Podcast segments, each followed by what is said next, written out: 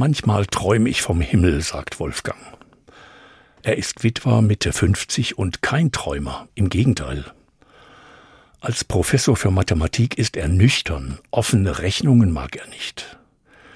Das Leben, sagt Wolfgang, ist wie eine offene Rechnung. Vor vier Jahren hat er seine Frau verloren bei einem Unfall. Am helllichten Tag stehen Polizei und Seelsorgerin vor seiner Tür und erzählen, was geschehen ist. Mir war, sagt Wolfgang, als sei ich vor eine Wand gelaufen.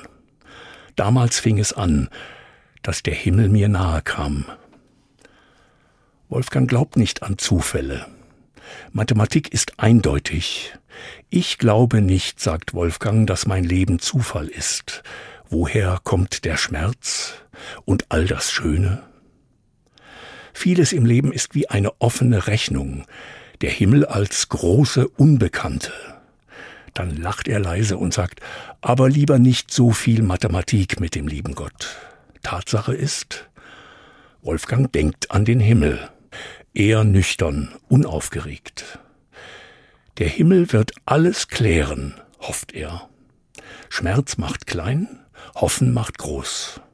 Ohne den Himmel geht keine Rechnung auf. Wir werden's ja sehen, sagt er und lacht wieder.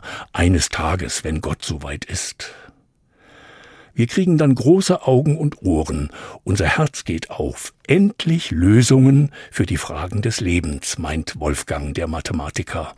Himmel ist doch, wenn Gott sich erklärt, oder? Wann immer er will, heute oder morgen, demnächst oder irgendwann.